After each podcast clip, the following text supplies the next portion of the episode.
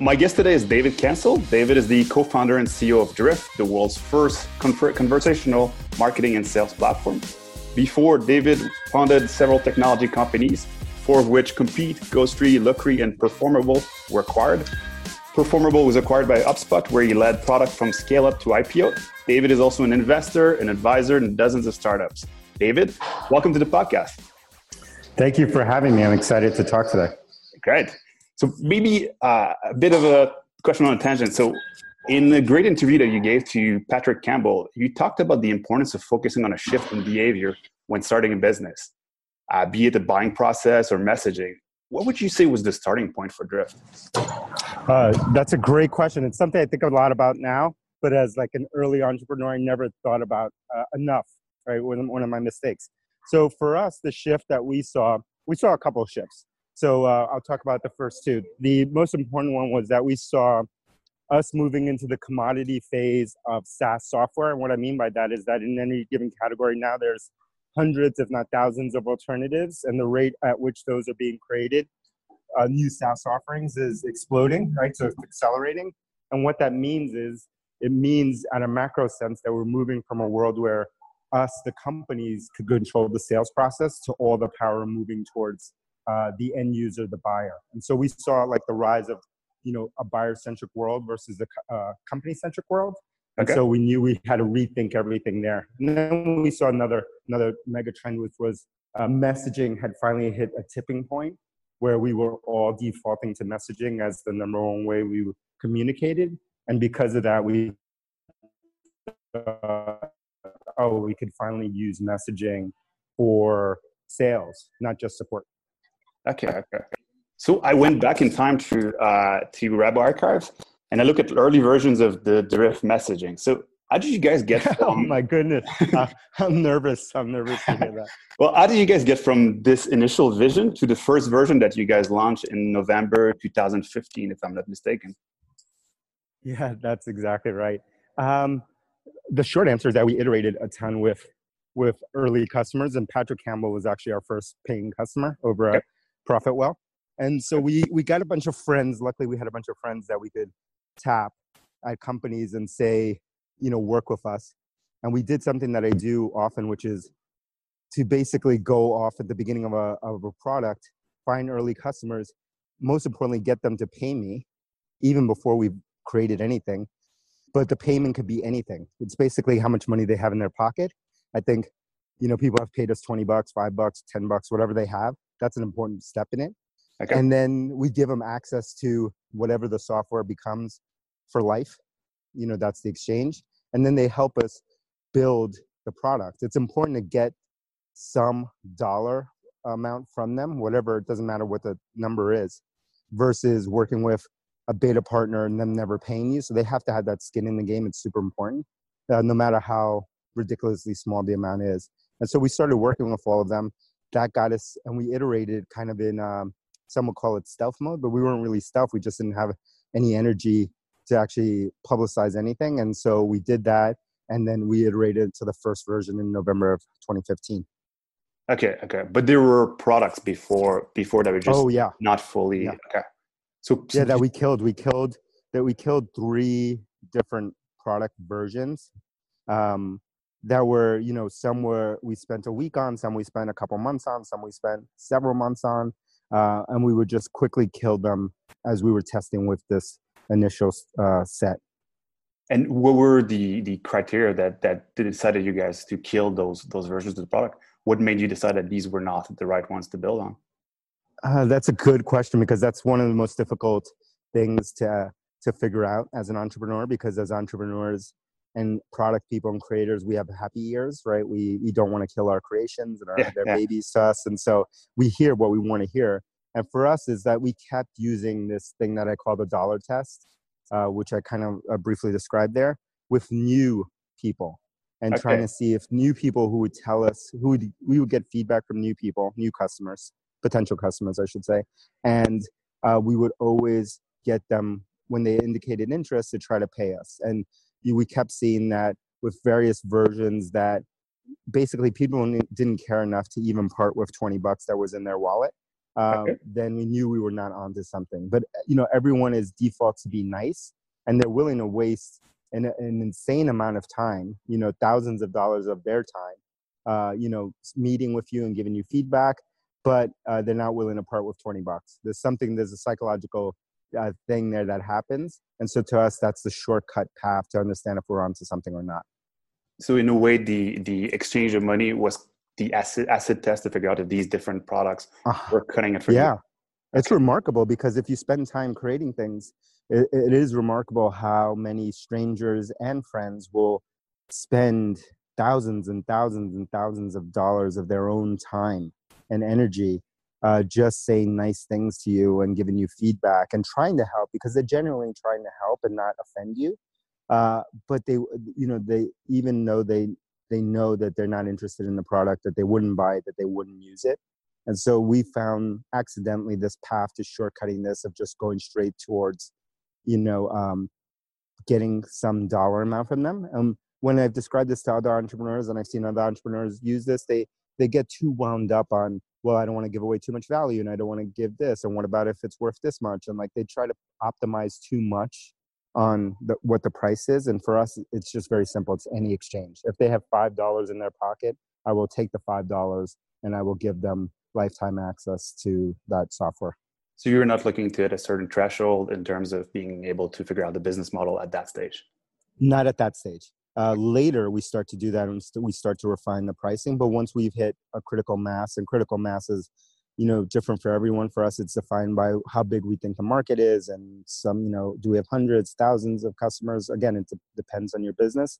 But once we feel like we have a critical mass of early evangelists then uh, and only then do we start to price test. But we never go back and try to extract more money from those early customers okay. or raise their prices we always honor that uh, forever.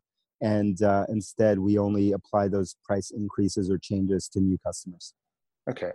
Well at that stage and beyond like how did you go about identifying the gaps in your knowledge for around the business or the product strategy?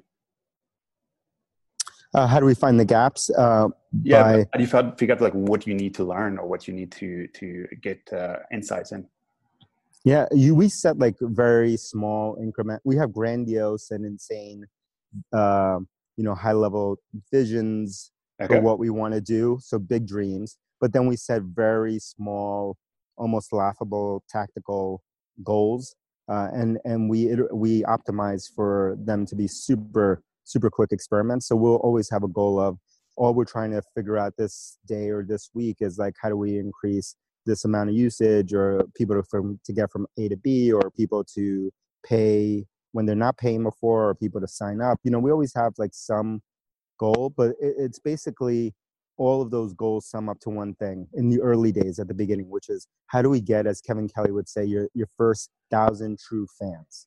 How do we get a thousand people in the world to care about this even if they're paying us nothing very little depends on your product for us it's always they're paying us something but like doesn't matter what they're paying us but can we get a thousand people in the world to care about this thing Okay. Okay. And, and and what's standing and today, what is the biggest block blocker from getting those thousand people? We'll work on that, and then tomorrow we'll work on the next thing on that list, and you know, so forth. And that is uh, company wide, or it's specific to the product uh, product leadership? Oh, it's it's you know, in the early days, it's uh, it's company wide because it's we're all doing everything um, uh, together, right? There's no functional distinction really in the early days and then later once we're like at our stage and we're doing this kind of stuff there is functional separation but uh, we're all working on different parts of the same goal so we have the same shared high level goal as a company or as a team or as a subunit and then we're all divvying up what we can do to align to that goal that's that's our point of alignment okay okay you've been a really big proponent of customer centricity you wrote about this you wrote books you oh, wrote yeah. a lot of posts which is great uh, do you think it's possible to get there without a customer centric approach? Uh, uh, apps, hundred percent. It happens every single day. Most companies in the world are not customer centric, um, and I think most successful companies the, that we would model today are uh, that we would look at today are not customer centric. I think that is the very reason that we exist as drift and why we started the company which is like i think those days are over because all markets the basically the the internet has done one thing right over time and it's finally compounded to this point and we're finally at the point where it takes it removes all friction out of markets right? It just goes every market you look at friction is being removed whether it's an offline market or online market because of the internet and penetration and things that we can do now. And when that happens uh, in every given market what happens is you move from a sea of monopolies or or um, you know a, a set of monopolies in those markets you know to it being open to everyone being able to compete in that market at a global in a, in a global way. And when that happens is uh, you have mass commoditization that's happening in every market whether it's direct to consumer whether it's b2b whether it doesn't matter what you're doing. There there are still monopolies left but most of them are being toppled. And when that happens the power we believe moves from the company to the customer. Because now you have thousands of alternatives on how to spend your money where before maybe you had one or two. Uh, and in that world this insane uh, view on customer centricity that we have i think will become the the norm. And you know this will take decades to play out but will become the norm and will be the only way that you go to market. Uh, this idea that you will create stuff in isolation and not care about uh, how the customer experiences it which is not just the product but every touch point you know along the way from your marketing to your sales to your support to your in-person kind of events that everything that you do is a customer touch point it will matter. These are not new ideas i should say. You know people like forrester and many others have been talking about the rise of customer centricity and customer experience for 20 years at least now. But the point is we were at the point in the market where it didn't matter because we didn't have the mass commoditization effect happen yet. And so we still had monopolies in that market. So it didn't matter for you to adopt customer experience kind of focus but we're past that. We're in a different market now and everyone that you would talk to would agree that we're in a world of commoditization now and so like now you have to compete on experience. Hmm. well if you look at a lot of data points say that, that the, the team at uh, profitwell has shared like there's yes. still that, that gap between what people say they do and, and yeah, what, yeah, yeah, people, what people do.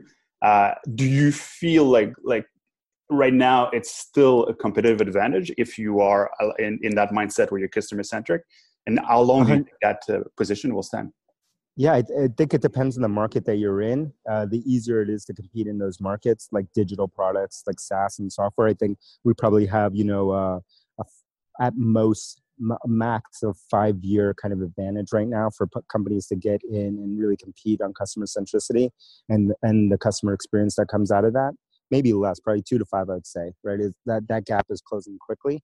But then uh, your harder markets, your offline markets, your your markets where it's more of a physical change that you have to uh, conduct and not just digital.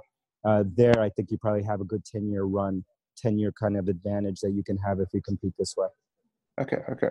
And at this stage, like, how do you how do you recommend uh, founders prioritize features or functionality groups? Uh, mm-hmm from from that, that when they're expanding their, their product yeah to me you know it comes down to our approach which is this um, which is the approach that we stumbled upon you know over a decade ago and started to build. First it started out as uh, an engineering and development methodology then it turned into kind of a product and design um, and engineering methodology and now it's expanded to a company wide methodology around this building things around the customer.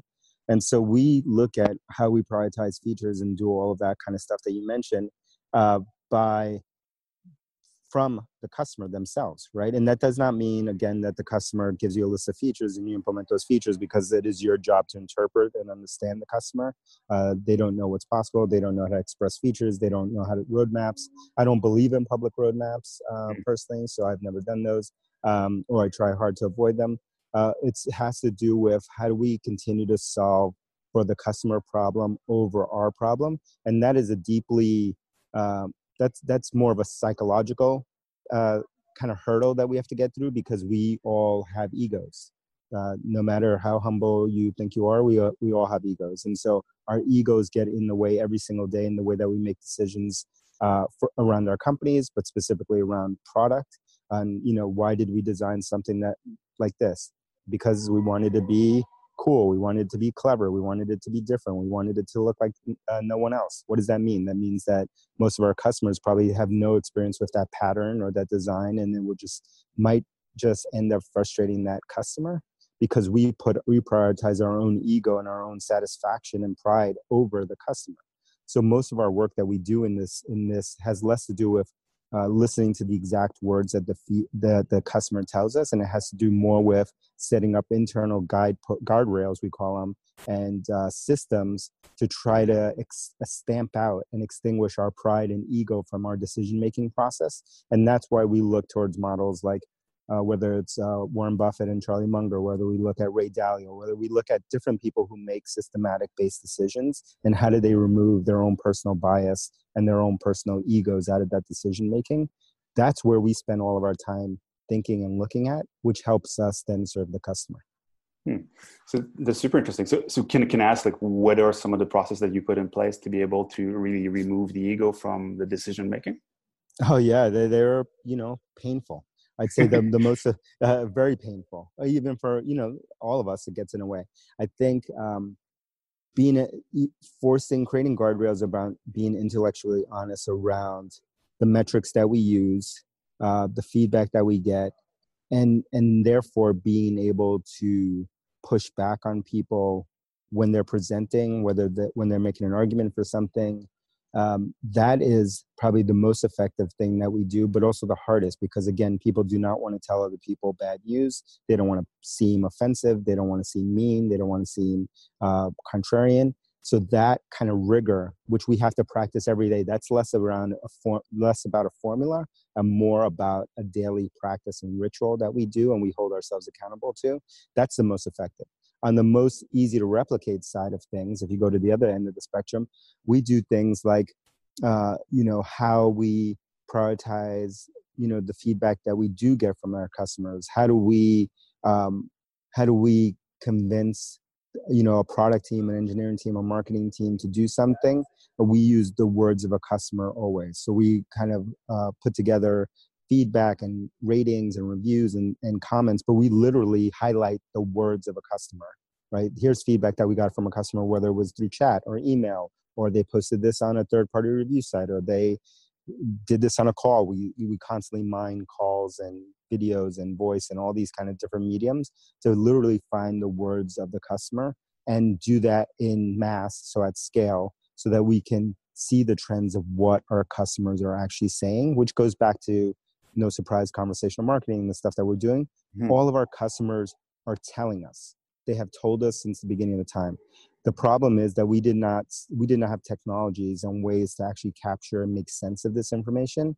Part of why we exist and what we're doing is like because now we can finally do that. We can get in the middle of video, voice calls, uh, obviously chats, obviously emails, and we can amass that and start to make sense of what is the customer actually telling us versus what are we interpreting or what are we aggregating or what are we saying that they say no literally i want to see what they said and so that that is the most effective means that are that we use in our team across product sales marketing uh, the, the executive team on how we make decisions we actually amass the words of our customers and then the sentiment that we see expressed because of that. We use something. Started to rant on this for so long. No, no, uh, that's perfect. I, I, I, could go on forever. So you know, we used to use uh, NPS, so Net Promoter Score. Everyone listening to this probably knows what that is.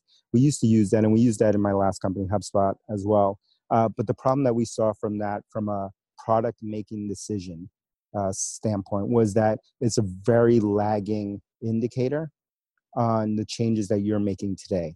And the other problem that we saw with it is that the actual literal um, question is not the question that people think it's answering. So we we kind of look at it, most of us, and think like, oh, this tells you how happy customers are, or like how you know um, much they love our product. That's not the question. The question is, how likely would you be to recommend this to a friend?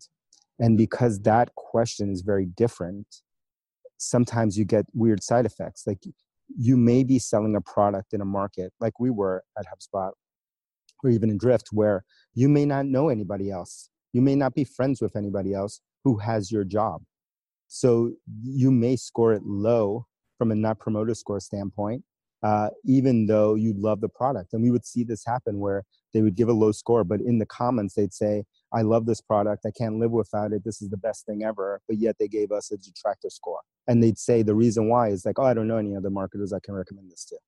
Right. So like very lagging and weird indicators. So instead of using NPS, we use another thing which is called product market fit score, and okay. it, it, it and you can people can uh, search for it and it's it was put together by originally it was sean ellis um, put this score together and i had worked with him back in 2010 uh, and we used to work use it a lot and then uh, rahul from a company called superhuman i'm an investor in superhuman he took it to the next level and he used it as a systematic approach uh, on different features. And we use that internally. So we'll ask our, our, our customers the product market fit score question, which is simply if we were to take this feature or this product away, you know, how, you know, how upset would you be?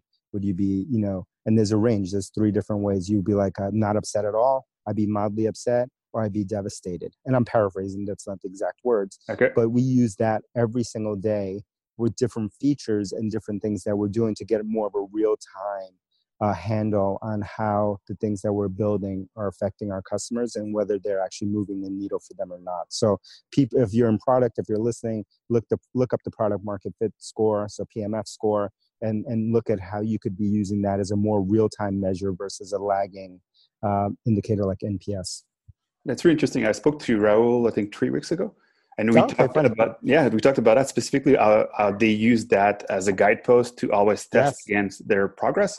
And I thought like you're, you, what you were mentioning about money initially is yeah. kind of the same thinking a little bit, where you have this exit criteria that helps you understand if you're truly making progress.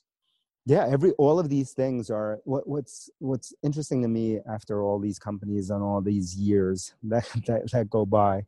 So is that how simple things are really how simple all of this stuff is. Like we already have the answers to all of it. I i have this reoccurring i don't know if it's a nightmare or a dream but i would this thought i should say that that the my my day on my deathbed the thing that i will be thinking beyond all my family and experiences on this would be like that i always knew the answer but it took me this long or, or answers i should say this long to freaking to figure it out right? Because the answers are pretty simple but we overcomplicate everything. And uh, and so like you know guardrails and guard posts guideposts like you just talked about like that product market fit score we use the, the dollar test or whatever these are simple things that already exist if you look at history and you look in other markets that are not your own markets that people are doing very simple approaches and common sense approaches to doing all of this stuff but we overcomplicate it because we always think everything's different the world has changed this is yeah. different that's different this different. You know what? Humans have not evolved so our decision making process is the same. Again this is from a marketing and product standpoint and just management standpoint why i spend so much time uh, rereading and rereading and reanalyzing all the different cognitive biases all the books you can think about human decision making all of those you know books that i never spend time thinking about in social psychology and triggers and how we make the i spend all my time thinking about that because it is the human it is the incentives and the systems on how we think that are always the same that are never going to change hmm. yeah i think that's one of the most powerful ideas in uh, the book that david gerhardt uh, wrote yes yeah mm-hmm. that was like one thing i think you, you taught him and that was super interesting yeah. in terms of how you guys are building marketing uh, it's just a very different approach you starting you you invert right which is a charlie munger kind of concept that at least that he's popularized he didn't invent but like you always invert you start from the other way around which is like you know not start the traditional way that we think about marketing but like let's invert it and let's start like how to make people how do people make decisions based on the marketing that they see? Okay let's start with decision making. How do people make decisions? And then we spend all of our time doing that and then finally focusing on copywriting and then finally focusing on marketing programs. So it was like the other way around. And and that leads to i think better results if you can invert a problem. But in, in that sense like if you guys started with money changing in as the first guidepost. Initially mm-hmm. like how did that evolve afterwards? Like did you guys set another uh, another benchmark or another way to track that that progress? Yeah so uh, yeah we set uh, a ton of them. We kept doing the dollar test but in different ways right? We okay. we even do it today you know with new features or requests for new features. We try to associate monetary uh, of monetary value or cost i should say to them when we talk to a customer of like yeah, we could probably do that, or maybe we'll do that, but it'll probably cost us much. And like, would you pay this much? You know, so we're like, we are doing that from every conversation. What happens when you do that is most feature requests go away hmm. miraculously, they disappear. And so it lightens your load of and all the, the decisions that you need to make if you start assigning value to them. And you're just being honest with them of like, it is going to cost more. And if you value it, uh, you know, you should be, be willing to pay for it. So, but people, again, that's an uncomfortable conversation, and we are trained. Uh, society trains us not to have uncomfortable to to avoid uncomfortable conversations. Yeah, I should say, yeah. and so like nobody wants to do those. But that's the very simple, basic way that you can answer these things. And so we we would continue to do that test. Then we would, um, as we start to understand our buyers more, and you know we start to develop personas and we start to like test those personas. We start to test different segments in market. We try to test different go to market approaches. We're always testing a new thing but we're refining who our audience is who we speak to what is the messages that resonate with them and we just keep getting more and more focused. And this this is this happens every single day but it also happens at the macro sense of like every year i look at what we're doing as a company and it becomes out you know on one end the vision and the breadth becomes way bigger. But from a tactical standpoint, it becomes more and more laser focused every year. And uh, and I'm finding you know joy in getting good at things that I've never been good at. Um, I'm not good at them, but I, am trying to get good at them, which is like operational excellence and becoming more and more focused and all these kind of things, which is as an early early um, stage entrepreneur, serial uh, offender you know you're good at like bouncing around and not staying focused um, and and so i'm learning new things which keeps me interested. Okay okay. You, you were talking about like simplification. It sounds more and more simple or you, you feel like it, it it's simpler than people make it out to be. Like maybe if you put it all together like if an entrepreneur were to start a new business tomorrow how would you mm-hmm. recommend they go about doing that? Mm-hmm. uh, so the the first thing that i always talk to entrepreneurs about is that to get rid of their ideas to and we do this as a kind of our mantra getting uh, as every person gets onboarded and comes to work at drift we say the first thing that i talk about when i do onboarding on the first day is like look our mentality and our mantra is that all of our ideas here are wrong right? And so i would say this to an entrepreneur all your ideas are wrong. That should be your mantra. Your ideas are never right your goal is to use the scientific process, aka the feedback loop, to work with your market as quickly as possible and have as many iterations of that feedback loop as you possibly can over a month, a week, a year, whatever your time frame is. That's what you want to optimize for is the learning loop. And you need to figure out how wrong your idea is. Is it 5% wrong, right, or off, or is it 100% off? It's somewhere in between that spectrum no one has ever had an idea that is 100% on the money and never needs to change uh, and is 100% right from the get-go. That's never happened. That is fiction right? And so this is what i tell entrepreneurs. This is what i tell everyone at drift when they join. That is make believe the creation process always follows the same path whether it's doesn't matter what end of the spectrum you're at. If you're a scientist the scientific process follows the same path right?